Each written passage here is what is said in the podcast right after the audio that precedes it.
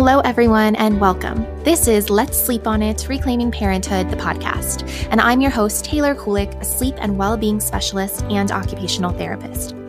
My mission with this podcast is to examine the parenting narratives that dominate our culture and grow together as parents. Here, we will talk about biological infant sleep, as well as many other parenting-related topics. And you'll also hear real empowering journeys from parents who are parenting against the grain. I hope that you walk away from each episode feeling inspired, empowered, and supported. Please remember that none of the information shared in this podcast is medical advice, and you should always speak with a trusted healthcare provider if you have any concerns. Let's dive into today's episode.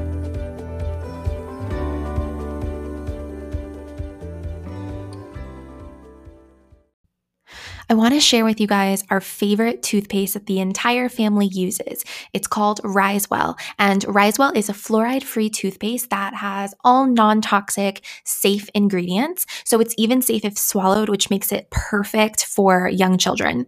I love Risewell because unlike some of the other natural and non-toxic toothpastes on the market, Risewell contains an ingredient called hydroxyapatite, which is a naturally occurring mineral that actually has been scientifically proven to strengthen and protect our teeth without the use of fluoride.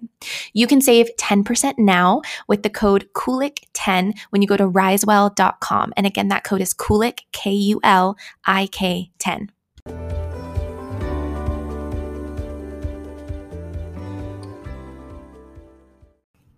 Hello, everybody.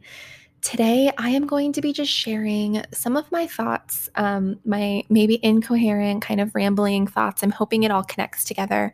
Um, but before I get started, I just want to ask you if you're enjoying my podcast, um, if you like the information and the content I share and the guests that I have on, it would be so helpful to me. And I would be so immensely appreciative if you would go to Apple Podcasts and leave a review. Um, and this helps people, more people to find the podcast and get this information out out there. So today I want to talk about this, um, which I, I've talked about this all the, I really talk about it all the time on my Instagram account, if you follow me on Instagram, but I want to talk about this idea of um, binary thinking in terms of sleep training. So, and what I mean by binary thinking is this idea that if you are not supporting parents in their decisions to sleep train, if you're not saying it's okay that you sleep train, Um, if you're speaking out about the potential negative impact of sleep training or the concerns that you have about sleep training, this idea that if you're doing these things, then you are you are not supporting parents. Um, you are somehow anti-mother and anti-baby, and you're dangerous and irresponsible. And um, and so, you know, I really take issue with binary thinking to begin with, because as human beings, there's so many, we're so complex that there's so much nuance in being a human and humanity. And we can't limit ourselves with this super binary thinking um, that you're either, if you're not for me, then you're against me, because that's just really not true in most circumstances. I've said this before, and I'm going to say it again. I am not for sleep training. I talk about the potential negatives of sleep training. I talk about the concerns with sleep training. Yes, that is all true. I don't really agree with sleep training. However, I am not anti-parent. I am not anti-parents that sleep train. I do not have a problem with parents that sleep train. I have a problem with the act of sleep training. Um, and it's not a personal attack when I when I talk about that. And so we're at this place in society where we can't have nuanced conversations because people are quick to put labels on you and to put you into these these boxes and these categories. Um, if you talk about anything that you're you're not supposed to talk about by societal standards, and that's really problematic because when we begin to get to that place, which we're already there, that limits growth and it limits critical thinking. So kind of related to this, this binary thinking, this, this either or thinking is this idea that if you are sharing about how babies should be sleeping, how it is normal for them to sleep biologically, this idea that you are then promoting and encouraging and glorifying sleeplessness from for the parent. So whenever I, you know, make a post or share information about how babies are meant to sleep, how they're how they are designed to sleep, et cetera, I inevitably get somebody that, you know, says something like, well, this is really privileged because you must, you know, you must not have to go to work and you must have family support. Um, or I get somebody say, okay, but then what are parents supposed to do when they're not sleeping? And, you know, first of all, I understand those questions. Those questions are valid questions. They are things that we should be talking about. I do talk about them. Um, but in terms of, you know, a lot of times I get them almost as an argument against what I'm saying about biological infant and child sleep. And that is problematic because that's essentially a logical fallacy. So just first of all, it's a logical fallacy. Saying, but parents need to sleep, does not negate the facts about how babies are meant to sleep that I have just shared. So babies are meant to be wakeful. They're meant to sleep in lighter stages of sleep. They are meant to be responded to at night. They are designed for responsive caregiving. And so none of that is negated by the other issue on the other side that we have of parents and babies living in a, in a culture that is largely unsupportive of parents and babies. So this idea that like we can't have these conversations because this idea that if I'm talking about how babies are meant to sleep, then I'm somehow encouraging parents to just be okay with not getting sleep and being in dangerous situations. And that's not at all what I do. We should be able to, and I hope that we can start having more of these nuanced, complex conversations where multiple truths can be true simultaneously. On the one hand, it can be true that, and it is true, that babies are meant to be wakeful. They are often meant to nurse throughout the night. Sleep is going to be disrupted during periods of growth or teething or illness or milestones or whatever is going on. And that is all normal and isn't something that is needed, um, baby needs to be trained out of, right? So that's true. And at the same time, it's true that sometimes parents really struggle with that and they're not getting enough sleep. And so we need to figure out what to do for them too. Um, and then also can be true that despite that information about biological infant sleep, some parents will still make the decision to sleep train and feel like that is the best decision for their family. Um, and so all of those things can be true at once. And if you have been following me for any length of time on Instagram or even listening to this podcast, you probably are aware that I am very pro informed consent. I am for parents having access to all of the accurate, well-rounded information to make the right decisions for their family. My goal is never to control parents. My goal is never to tell parents what they should or should not be doing. My goal is to give the information and specifically to provide the other side of the information that most parents don't have easy access to. I never want to control parents. I want parents to be able to make decisions that they feel good about without regret. And I do acknowledge that for some parents, that is the decision to sleep train. And it's not my place to speak negatively about that. And that is not what I'm doing. Um, so when I speak about sleep training, I am not speaking about parents who have chosen to sleep training. I, I'm just speaking about sleep training itself, the mechanism of sleep training, what it is, what it does, et cetera. So my goal is never to control, but We, I have these conversations with people um, where it's it seems like there are a lot a large group of people who actually do want to control what information parents have access to, and I think that they want that because the information that I'm sharing or that other people are sharing makes them feel uncomfortable, and so that is what is not okay. It's not okay to seek to control information that parents have access to because it makes you feel uncomfortable. And I don't, I don't agree at all that that in any way is supportive of parents. Shielding parents, withholding information from parents is not supportive. Only giving parents the information that makes them feel good inside and makes them comfortable and feel safe is not supportive. Many of you know that I believe that. Um, so I will never be for, you know, this idea that I just shouldn't be sharing information about sleep training or even biological infant sleep because some parents are upset by that, or some parents feel uncomfortable with decisions they've made after learning that. Um, because ultimately, first of all, other parent, other people's feelings are not my responsibility. Um, I don't share informa- information disrespectfully. I don't shame. I just share information, and I share my perspective and my opinion sometimes. Um, But this idea that we need to withhold information and only share one side of it, and to be clear, that side is the sleep training side. That is the side that parents are bombarded with right now. That is the side that parents hear about from their doctors and their family members and their friends. They hear about it from everybody for the most part. Of course, I'm speaking in generalizations right now.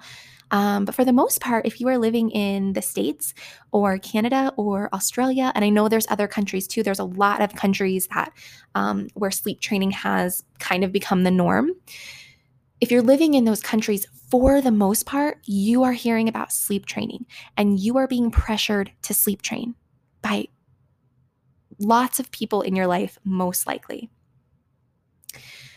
So by only allowing one side of that conversation to happen and trying to silence the other side because it makes you feel uncomfortable, that in and of in and of itself, in a way, is indirectly controlling people.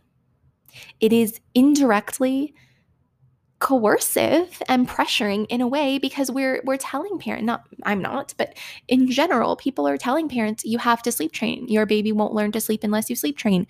Um, you know, they're people are making parents believe that sleep training is this rite of passage and that it is an important skill to teach a baby, which is not true. So if parents are not able to access the other side of the discussion, the side that I'm trying to share, then they are not able to make an informed decision. And that leads to lots and lots of families, lots and lots of parents who have made the decision to sleep train because they thought they had to. So when I'm sharing this information, I'm not sharing it for the parent who decided to sleep train and made that decision with good information, all of the information, and feel really good about that information because they think it was the best choice for their family. That is not my target audience. My target audience are the families who have not heard the other side, who are feeling pressured to sleep train, but in their gut, they don't want to. And they want to have another option, but they don't even know it exists. That is my target audience. So sorry, kind of went on a tangent there. My point is, is that we have to get past this way of binary, like this binary thinking, because it's a trap. It really is. It's a trap to shut down meaningful discourse. It's a trap to try to really, and I, this is indirectly, I don't think most people that do this have no idea this is what they're doing. They don't intend to control other people, but they are basically controlling other people, because when you control what information someone has access to, you control the choices they have, and thus you indirectly control their decision. If you don't have options, You don't, you don't, if you don't know you have options, you can't make a decision. If you think you only have one choice, then you don't have a decision to make. Parents have to know there's another side to this story. They have to know what sleep training is and what it does and the concerns with it. And I'm not just talking about, you know, long-term damage to the child. Like, that's not even something that I really focus on a whole lot, because there's not a ton of evidence, um, because that would be unethical and it would be really impossible to study that long term and directly, you know, correlate that, those effects, those potential long-term effects to sleep training. Um, what I do focus on is what lots and lots of research tells us about how babies are meant to develop and to thrive, and that is through responsive caregiving. So we have to acknowledge that if we are doing something opposite of what we know to be true um, for babies to thrive, then we have to acknowledge there's a risk there. But that's not even typically my focus. You know, my main focus when I talk about sleep training is often just on what is sleep training? Is it actually training your baby to sleep? Is your baby actually sleeping better after they've been sleep trained? Are they actually learning to self-soothe? The answer to those questions are no. And that's what I focus on, because those are more factual, tangible pieces of information that I think parents have to know before they make a decision to sleep train.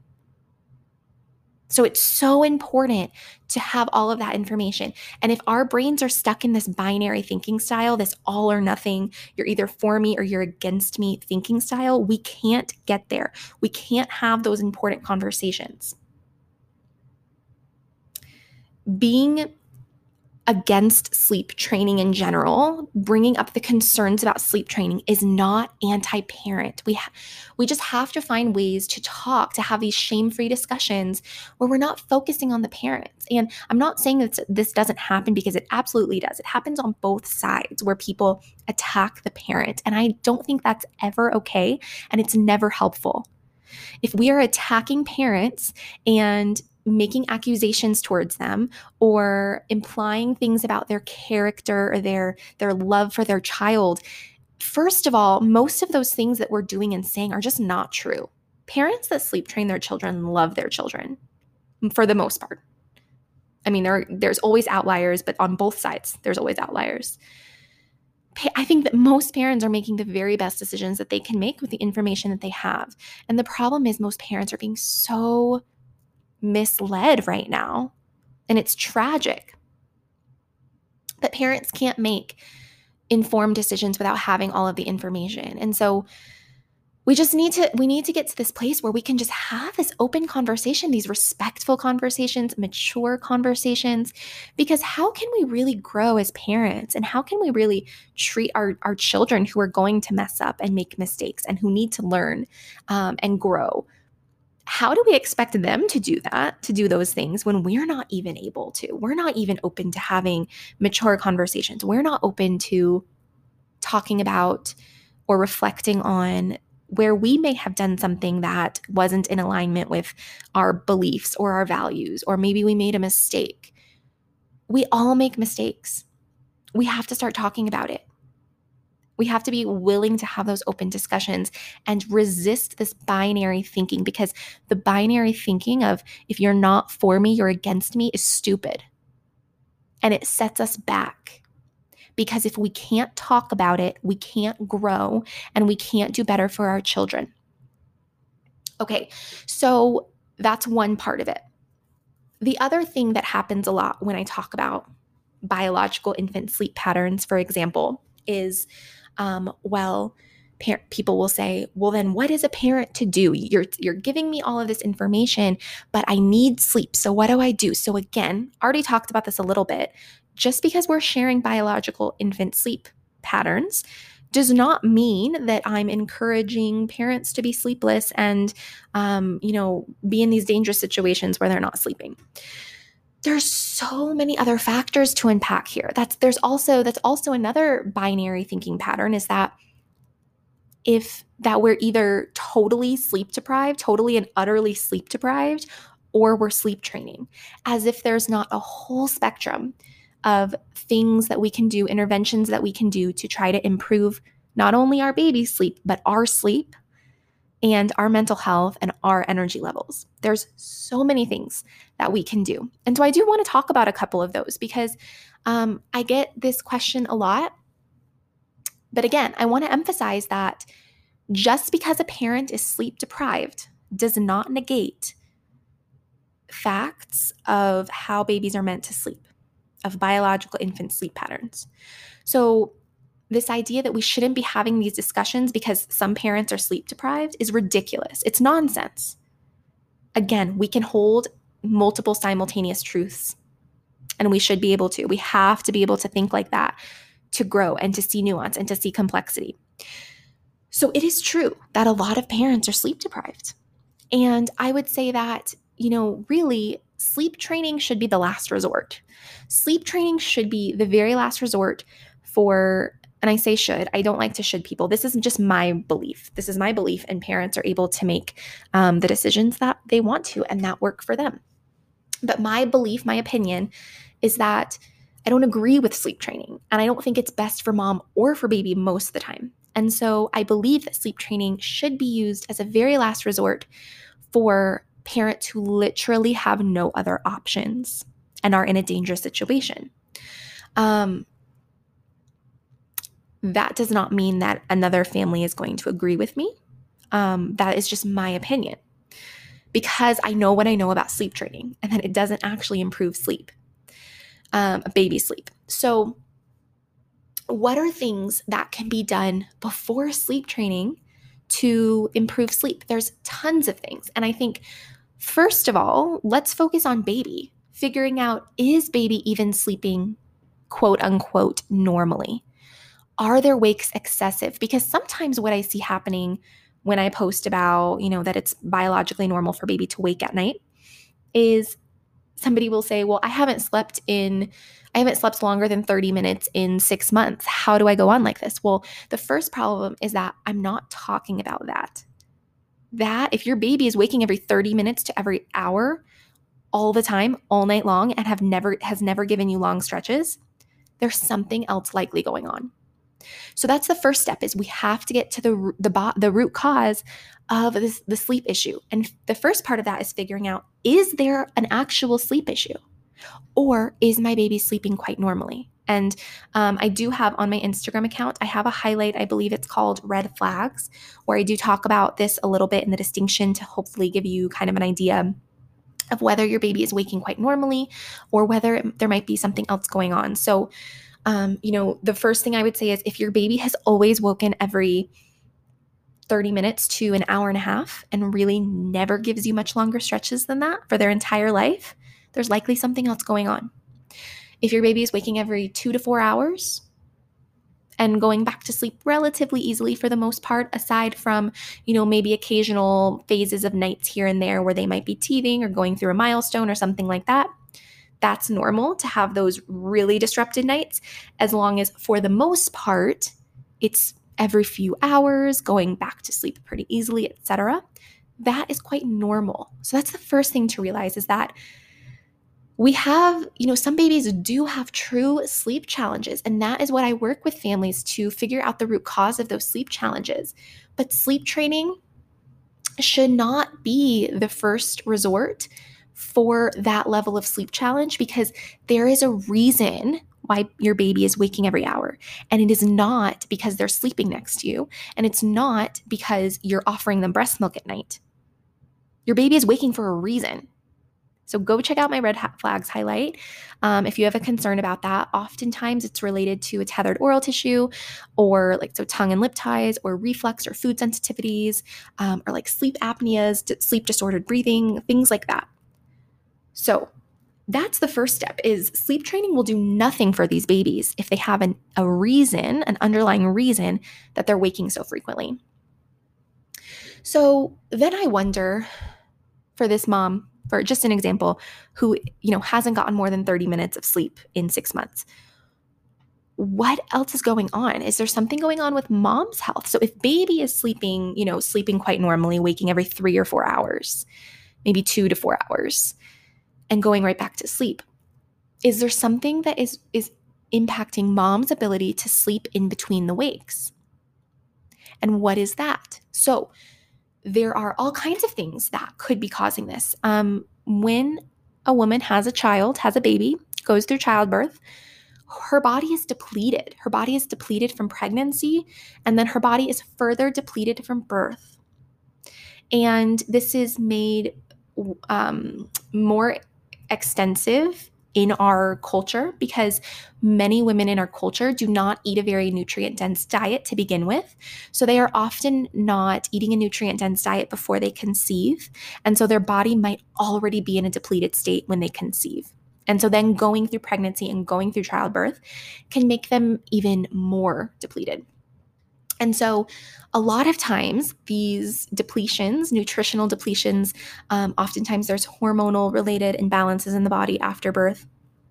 They are not addressed. because conventional medicine um, really doesn't address these things. They, there's really no way to, there's really no um, standard process of checking these things for the most part when a woman has a baby, at least in the sta- in the States. So many women will deal with this stuff for years because it goes unaddressed. So there are many, many, many nutritional deficiencies that could be causing mom difficulty to um, fall asleep at night, could be causing more difficulty to fall asleep once she's awake in the middle of the night. Um, stress impacts this. You know, ad- we have things like adrenal fatigue and, and things like this that a lot of women today do experience. So I highly recommend, you know, reaching out if possible, reaching out to a naturopath or maybe a functional medicine doctor who is skilled in treating postpartum women, because they can run the proper tests and get the lab values to kind of figure out what is going on. And if there is something going on that is impacting mom's ability to sleep, that needs to be addressed. Not baby needs to be sleeping through the night. And it's mom need, who needs to be addressed. Mom's health is the priority in this case. Um, there is an amazing book by, I always mess his name up, but Doctor Oscar Serrallach or or Serrallach, not really sure how to pronounce his name, but he is a functional medicine doctor, and he wrote a book called The Postnatal Depletion Cure, and it talks all about this, and it lists all of the, the micronutrients and the macro, macro, macronutrients, um, and talks about how they can be impacting mom at different levels and what the symptoms are. And it's just really a great, like, quick start book um, if you're just curious about any of this. Um, and then I would just recommend you finding a, pro- a provider, a provider to give you individualized, tailored support. So that that is the big one, I think, in terms of what else can we do as a first line of defense when when mom is in a situation in which she is totally sleep deprived. Is working on mom. So sometimes that's addressing her health. Oftentimes it's addressing her nutrition. So if if you have a mom, which, and this is often the case, right? Because we have very limited support for the most part. Many women um, in, in Western countries have no support system. Um, many women don't know to prepare for postpartum. And so they have this newborn and they're busy and they're tired and they're not sleeping and they're having to take care of this baby and nurse this baby all day. And so, and they're not nourishing their own bodies. And they're already, as we just talked about, in a depleted state. So if you're in a depleted state and you're not eating nourishing foods for your body, that is going to impact your energy levels. So someone who is eating really nourishing foods and really taking care of their body and has prepared for postpartum could theoretically be up every three to four hours with her baby and wake up in the morning feeling really well rested. While another mom who has a, is in a depleted body state and is not nourishing her bodies with, with healthy, nutrient-dense foods um, could also be waking every three to four hours with her baby, but be totally sleep-deprived and have feel like they have no energy. So that's a huge difference. It's and it's not, you know, I never want to act as if one piece of the puzzle is going to fix sleep deprivation, because it's not. But all different kinds of things together, all different pieces together can impact a woman's um, energy level, exhaustion, and feeling of sleep deprivation. And that, I think, is what needs to be addressed before sleep training a baby. So nutrition, eating a nutrient-dense diet, making sure that there are no, no nutritional deficiencies or her- hormonal imbalances. And then also getting your support system. For some women, this means, unfortunately, having to pay for a support system. Maybe you have to pay for some um, cooking, some meal prep. Maybe you have to pay for some cleaning for the first few months or even the first year. Maybe you have to pay for a helper, you know, a doula or a um, just, you know, kind of a childcare provider um, to just come for a couple of hours during the day and take care of baby while you get some rest if things are really bad. I know that's not an option for everybody, but these are things we have to be talking about. You know, who, if there was an emergency and you had to go into the hospital and you needed somebody desperately to care for your child, who would you call? That is the person that you should be calling if you're sleep deprived. You should call them and tell them that you need help, because sleep deprivation is kind of like an emergency. It can be an emergency situation. So this is the time to utilize those resources. And most people do really want to help new moms. They just don't know how.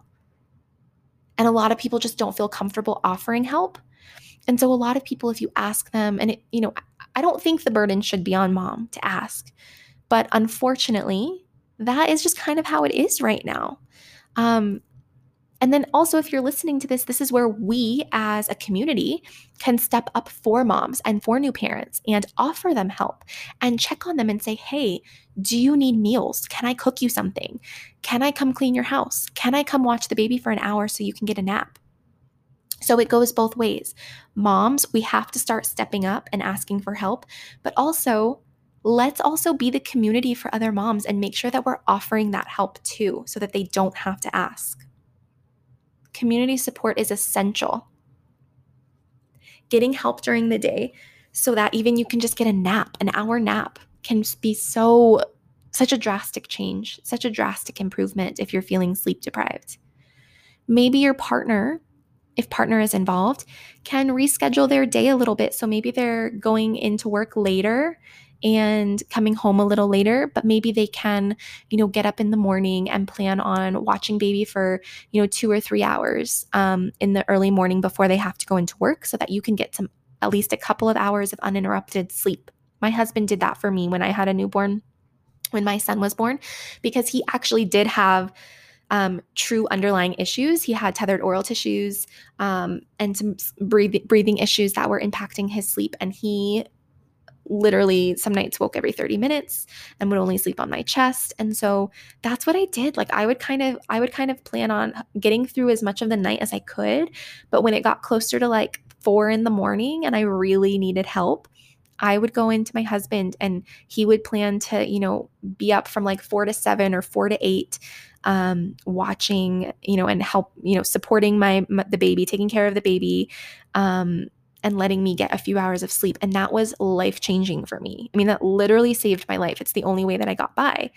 Um, and so sometimes we have to just, we have to think about how we can shift things around and use our resources, and it's not always going to look perfect. And the other piece of this is examining your expectations. Setting realistic goals does not fix sleep deprivation. I never want to make people think that that's what I'm saying. But having realistic expectations does help so much with mental health, and it can help parents get through the hard times.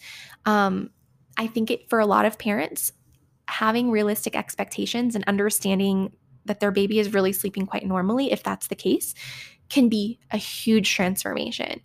Um, There is something to be said for going into parenthood believing that your baby should be having co- consolidated sleep within the first several months, and that not happening and it destroying you. It destroys you because you think you're doing something wrong, or you think there's something wrong with your baby, or why are you failing your baby? You just can't figure this out. Or why won't your baby just sleep in the crib? I'm I'm speaking from experience. This was my experience with my first.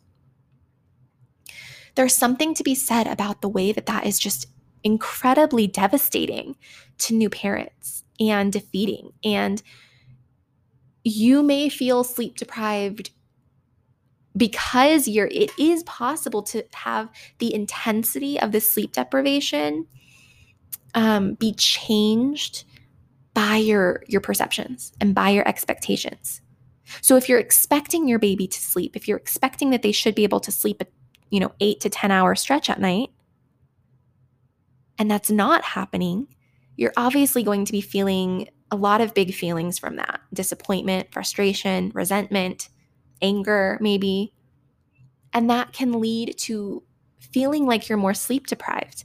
Whereas if you have reasonable expectations and you understand that it's very normal for your baby to wake every few hours for the entire first year of life, and sometimes even beyond that, then it's not going to feel as bad when they do that. And yeah, it might still be hard, and you might have mornings where you're tired, and you might still need to implement those support systems and, and rearrange schedules so that you have more help from your partner. But it's just not going to feel so bad, because you don't also then have the pressure on you of, I need to fix my baby. I need to train them so that they do better. They do what they're supposed to do. There's something wrong with them. There's something wrong with me. I'm a failure. When you don't have those unrealistic expectations and that pressure on both you and your baby, it just feels a little better, even when it's hard. So changing your expectations, and if we if we support parents by providing them the information to begin with before they even have a baby, and letting them know this is normal and this is realistic, and also setting them up for success, because when they have those information and they have those realistic expectations, they can then prepare for that, prepare for the support system that they need before they have their baby. So that is a huge piece. So you can see here that there's so many other ways, and I haven't even talked about baby sleep, because there are ways that we can improve baby sleep if there isn't an underlying issue, um, or maybe if the scheduling is off, or baby's overtired, or the environment isn't right. Um, but I'm not even going to talk about that today, because I think there's so many other ways that we can first improve um, the feeling of sleep deprivation by focusing on the parents and focusing on the support systems and the expectations. Um, and so what else can we do? We can make sure, you know, aside from all of the, the health things that we kind of already talked about, we can make sure that when we do have the opportunity to, opportunity to sleep, we are taking advantage of that. And so what does that mean? It means we front load our evenings so that when baby goes to bed, we go to bed with baby. And again, this isn't always going to be ideal. You know, in a perfect world, as new parents, our babies would sleep from seven at night to seven in the morning, and we would be able to be up until nine or ten or whatever time you want to go to bed at night with our partner, and watching T V and getting things around the house done. And then we would go to bed and we would sleep all night when we would wake up in the morning. But being a parent is not an ideal, perfect world, and it never will be. So that goes back to the expectations piece. When we learn to manage our expectations and we do the things that we need to do to survive right now and to make the most of our situation as it is right now, that is the most helpful thing we can do. So what does this mean? Front loading our, our days. This is one of my favorite strategies, especially great if you are um, a working mother, a working parent. You... You know, a lot of parents feel like once baby goes to bed, like that's their opportunity to get all of the things that they need to do around the house done. They need to pack for work the next day. They need to clean. They need to do laundry. They need to vacuum, whatever. Um, so first of all, prioritizing which of these tasks really needs to be done. Do you need to vacuum the floor every night? Again, that's maybe where, can you hire somebody? Is that possible? Even if it's just for a short time. Um, can, a, can partner help with some of those tasks? So managing expectations of your partner, if there is a partner involved, what can they help with? Um, but then, th- so make a list of those priorities, those things that you actually do need to get done that day, that evening, and try to do them as soon as you get home from work. Or if you're not working, you know, try to kind of stagger them and fit them in somewhere in the afternoon, maybe when baby's napping, maybe you're wearing baby for a nap and you're getting some stuff done around the house. So trying to have those major things done that need to be done that evening before you go to bed, trying to have them done maybe before dinner or right after dinner. That way you can then get ready for bed at the same time that you're getting baby ready for bed. Um, And that means, so I love that. I love this strategy.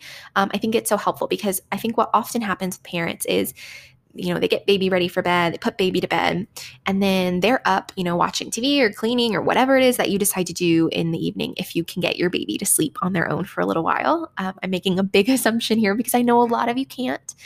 Um, and that's also why I'm talking about this. But then they're so tired that they pass out on the couch, and then they have to get themselves up and drag themselves, drag to the bathroom and get ready for the evening, get ready for bed, and go through their, you know, wash their face and brush their teeth and put on their pajamas. And then they get into bed. And then sometimes some, some moms have a hard time then falling asleep. They already fell asleep on the couch, so now it's hard for them to fall asleep in bed. Or it's just, it just takes more time. It just takes more time to then interrupt your sleep, or you're feeling tired and then you have to go get ready for bed, and then maybe you don't feel tired anymore all of a sudden. So what I love to do is having have mom get ready for bed at the same time as baby. That doesn't mean that you necessarily have to go to sleep when baby goes to sleep. Um, and sometimes you might, because you might be bed sharing and you might have a hard time leaving your baby. And so that is helpful then too, because then you're not like looking for when you can escape.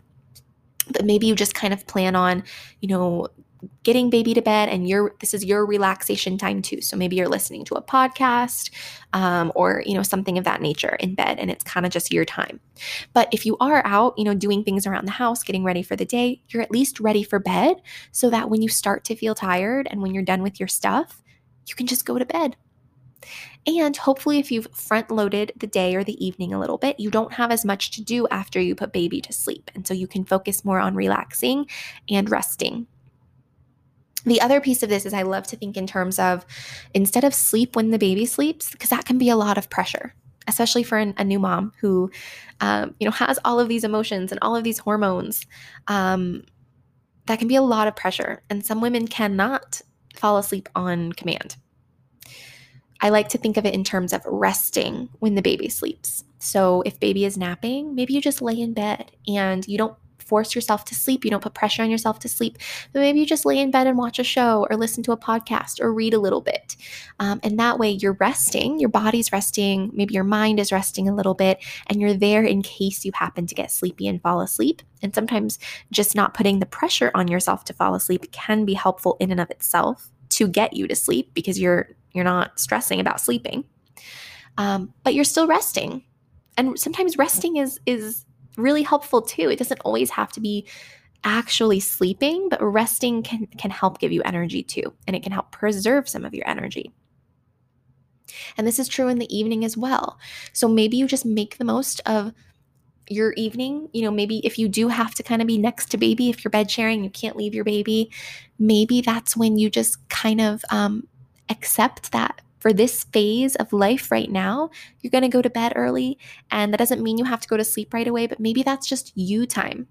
Maybe you can get caught up on a show on your phone, or listen to a podcast, or do like a meditation on your phone, or a visual relaxation exercise, or guided relaxation. So it's not always going to look perfect and ideal, but we have to think about what are the things that we can implement right now, today, to make the most of our situation, because we can't always change it without sleep training, without doing something that really isn't ultimately helpful to our baby. And for many of us, it doesn't feel right to us. What can we do to make the most of this situation right now? So there are some other things you can do too. So um, we've already talked about nutrition, but Um, you know, you can make sure that you're not drinking caffeine um, later in the afternoon and evening, because caffeine, a lot of women are really sensitive to caffeine, um, and it can get, keep you up later and have, make it hard for you to fall asleep. Um, making sure that you, I just lost my train of thought. I said caffeine. Oh, um, making sure that you are limiting artificial light in the evening. So using the sunlight to your advantage, getting lots of Um, sunlight, if possible, natural sunlight in the morning and afternoon. And then in the evening, trying to turn off electronics, trying not to be exposed to that artificial light, like bright overhead lights, um, fluorescent lights, lights from T V, lights from the phone, trying to set boundaries so that maybe you're unplugging, you know, an hour or two hours before you plan on going to bed. Because what research shows us is that Um, being exposed to blue light, especially blue light from electronics, can actually impact our melatonin production, which is um, what makes us sleepy. So it helps to regulate our circadian rhythm. It can actually impact melatonin production for up to two hours. Um, and so limiting that about two hours before bed can be really helpful. And I know, I know, I know that that's so hard, because that is your only time. Sometimes it feels like during the day, it's your only time to like scroll Facebook or Instagram or get caught up on things or watch your favorite show. And so I'm not saying you can't do that, um, but just something to keep in mind is that piece, that those, that um, research that sh- that tells us that it can disrupt sleep. Um, and so what you can do is consider getting some blue light blocking glasses. Um, that way, if you are watching T V at night or on your phone at night, it's hopefully not impacting your melatonin quite as much. You can um, adding a piece of, you know, if you do have the opportunity to do a little bedtime routine, if you can leave baby, um, adding something into your bedtime routine that just is really for you and just relaxes you and puts you into kind of this relaxed um, state before bed. So maybe that's like a magnesium soak bath, or maybe that's prayer or meditation or reading, whatever it is that you like to do that relaxes you, even twenty or thirty minutes before bed, if you have the opportunity to do that. If you have a partner that can help out with baby um, during that time to get you into this relaxed state that will be helpful for facilitating sleep. So there are so many things that we can start with before sleep training, and it starts with us. It really does. And I always, I say this a lot, you know, train parents, not babies. And I don't think the parents need to be trained either, but I do think that we need to be re-educated. Um, and I think that we do need to re-examine our expectations and implement ideal goals and ideal expectations and move and shift and put pieces into our days that help us cope during the hard times, because parenting is hard. Parenting is never going to be easy, and I don't think it's meant to be easy. It's not. Anyone who is trying to sell you a quick fix or a guarantee about sleep or parenting, I would run from that, because that's not how parenthood is supposed to be. But we have to start with ourselves first if we're struggling. It's not about our baby. It's not our baby's burden to deal with the fact that our society sucks for being a new parent and a new baby. And why, why should our babies have to bear that burden? We start with us, setting boundaries for ourselves, implementing our support systems. And the other argument I get a lot that I just want to address is that, well, this stuff is also privileged. I'm so privileged for talking about this. And I disagree. Yes, support in our culture is often only something that more privileged people can get access to. But that is not normal, and that is not right. And it also, once again, doesn't negate anything that I've said here. And again, we need to be providing this information to all parents. It is not up to me to decide that, oh, well, this person over here, I don't believe they're privileged, so I'm not going to share any of these alternative suggestions with them because they're probably not attainable. No, that would be privileged of me. That would be privileged of me to decide that this person over here does not deserve access to this information. I do not subscribe to that. I acknowledge that a lot of the things I just said are very difficult to attain if you are a person who is um, does not have a lot of money or is maybe a single parent without a large support system. I fully acknowledge that. But that doesn't change that, that that this information is important, because we don't know what resources somebody has access to. Somebody could be a single parent who does not have a large income, but they have a huge family support system, who maybe they just haven't felt encouraged or didn't really know that they could ask for help, and maybe their family wasn't offering help. But maybe that person becomes empowered to ask for help and they get it. We don't get to assume about somebody's life and then make the decision to withhold information from them. And this idea of you're privileged to say this is ridiculous. I acknowledge that I have privilege. We all have privilege in some ways. There's all different kinds of privilege. Your privilege if you have a partner. You're privileged, privileged if you, you know, have a higher income. You're privileged if you have a roof under your head. But it's all relative. It's all relative. There could be somebody with no support system who ha- who makes more money and lives in a nice home, but they don't have any family support system. And then there could be somebody, you know, on the other side of that who has a very low income, but has a huge family support system that is providing them meals and childcare and, you know, et cetera, et cetera. I mean, we don't get to assume this about people's lives. We don't get to decide who is privileged and who is then worthy to have access to certain information. And furthermore, avoiding these conversations because of the fear of being called privileged, one, it shuts down the conversation, which is important to ha- have. Again, just because it's pr- might be privileged, it might be furthermore privileged to have access to this kind of support. Does that negate anything that I just said? Does it make it less true? It doesn't make it less true that a, a woman might have nutritional deficiencies and need help with that. Maybe she can't afford to go to a functional medicine doctor, which I completely understand. And I think that is that is another issue in and of itself, that our system sucks. But that doesn't mean we don't talk about it.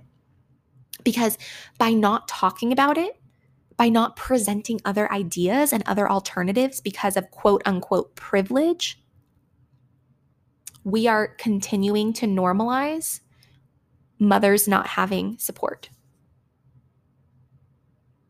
The question shouldn't be, why are you talking about this? Because it's privileged and most people don't have access to this. The question should be, why is it privileged to have support? Why is it privileged to have maternity leave? Why is it privileged to have somebody making meals for you postpartum? That should be the question. It shouldn't be, why am I talking about this when most people can't access it? And when we don't talk about it, again, because of privilege, we are further normalizing it in our society. We have to talk about it in order to raise awareness to the fact that it's not okay that support is not standard for new parents. It's not okay that support is really only attainable in a lot of ways from people that are more privileged than others. It's not okay. So we need to keep talking about it. We need to keep talking about how our medical system is not set up to care for postpartum women in a holistic way to make sure that they are really thriving. We have to have the conversations to raise awareness about the limitations and the way that society is not supporting parents and that these systems are not supporting parents. So arguing with me that I'm privileged for saying this, one, it does not make what I'm saying any less true. And parents deserve to know these things and to deserve to know that there are other alternatives and deserve to know that it could be that, hey, you have actually like a health issue that needs to be addressed. And two, it doesn't change anything. How do we expect things to change if we're never talking about it? Okay. That was my rant. There are just, there are so many factors. This is such a complex conversation. And I am really tired of it being reduced to this idea of you're privileged, like you're privileged to talk about not sleep training. No, actually, the same could be said for the opposite. Some people believe that sleep training is privileged because not everybody has access to a multiple bedroom house where they can put their baby in the other room, or even if they have room for a crib. You know, it's privileged to act as if and to say that bed sharing should never, ever happen because a lot of families around the world don't have the means to have a home with enough space for a separate sleep surface. That is privileged. It's not privileged to discuss what is biologically normal and what how things should be for parents. That's not privileged. It's a problem that now that has become only for the privileged, and we need to talk about it and get back to normalizing support for new parents and get back to normalizing normal infant behaviors. But we can't keep shutting down conversations because that information makes us uncomfortable or it might not be accessible for all people. So what, we just don't share the information? I just never tell a parent that, hey, you're you need to check your maybe your iron levels, maybe your, your copper levels. I just never bring those suggestions to parents because it might make them uncomfortable or they might not be able to address it. That's not a solution. I don't have all of the solutions because the unfortunate truth is that we are in a society right now with systems in place that are not conducive to being a baby or a parent. So when we are within a system that is set up to fail parents and babies, there is not going to be a perfect solution that does not involve sleep training, and that also does not involve always a sleep-deprived mother. For a lot of parents, that solution is safe bed sharing. For some parents, that is not something they want to do, or it's not something they feel safe to do, they, or they feel comfortable doing. But somewhere, when we're within this system, we do have to make sacrifices somewhere. And ultimately, that is what parents have to decide on. But attacking the people that are sharing this information, sharing the other side of it, trying to talk about the nuance and the complexities of this is not helpful. It's not constructive. That's all I've got today. Thank you for listening. Thank you for listening. I hope you enjoyed this episode. If you did, please subscribe and leave a review if you feel called to. It really helps our message reach more parents. You can also follow me on Instagram at Taylor Kulik for similar content, or visit my website at w w w dot taylor kulik dot com. I offer online courses where we really dive into infant and toddler sleep holistically. And we also offer one-to-one holistic sleep support services if you're looking to improve your child's sleep or shift patterns without sleep training. If you know a parent who would benefit from this podcast, please share. And if you'd like to financially support this podcast to allow me to create more episodes more often, you can visit anchor dot f m slash Taylor Kulik. I hope you'll join me next time.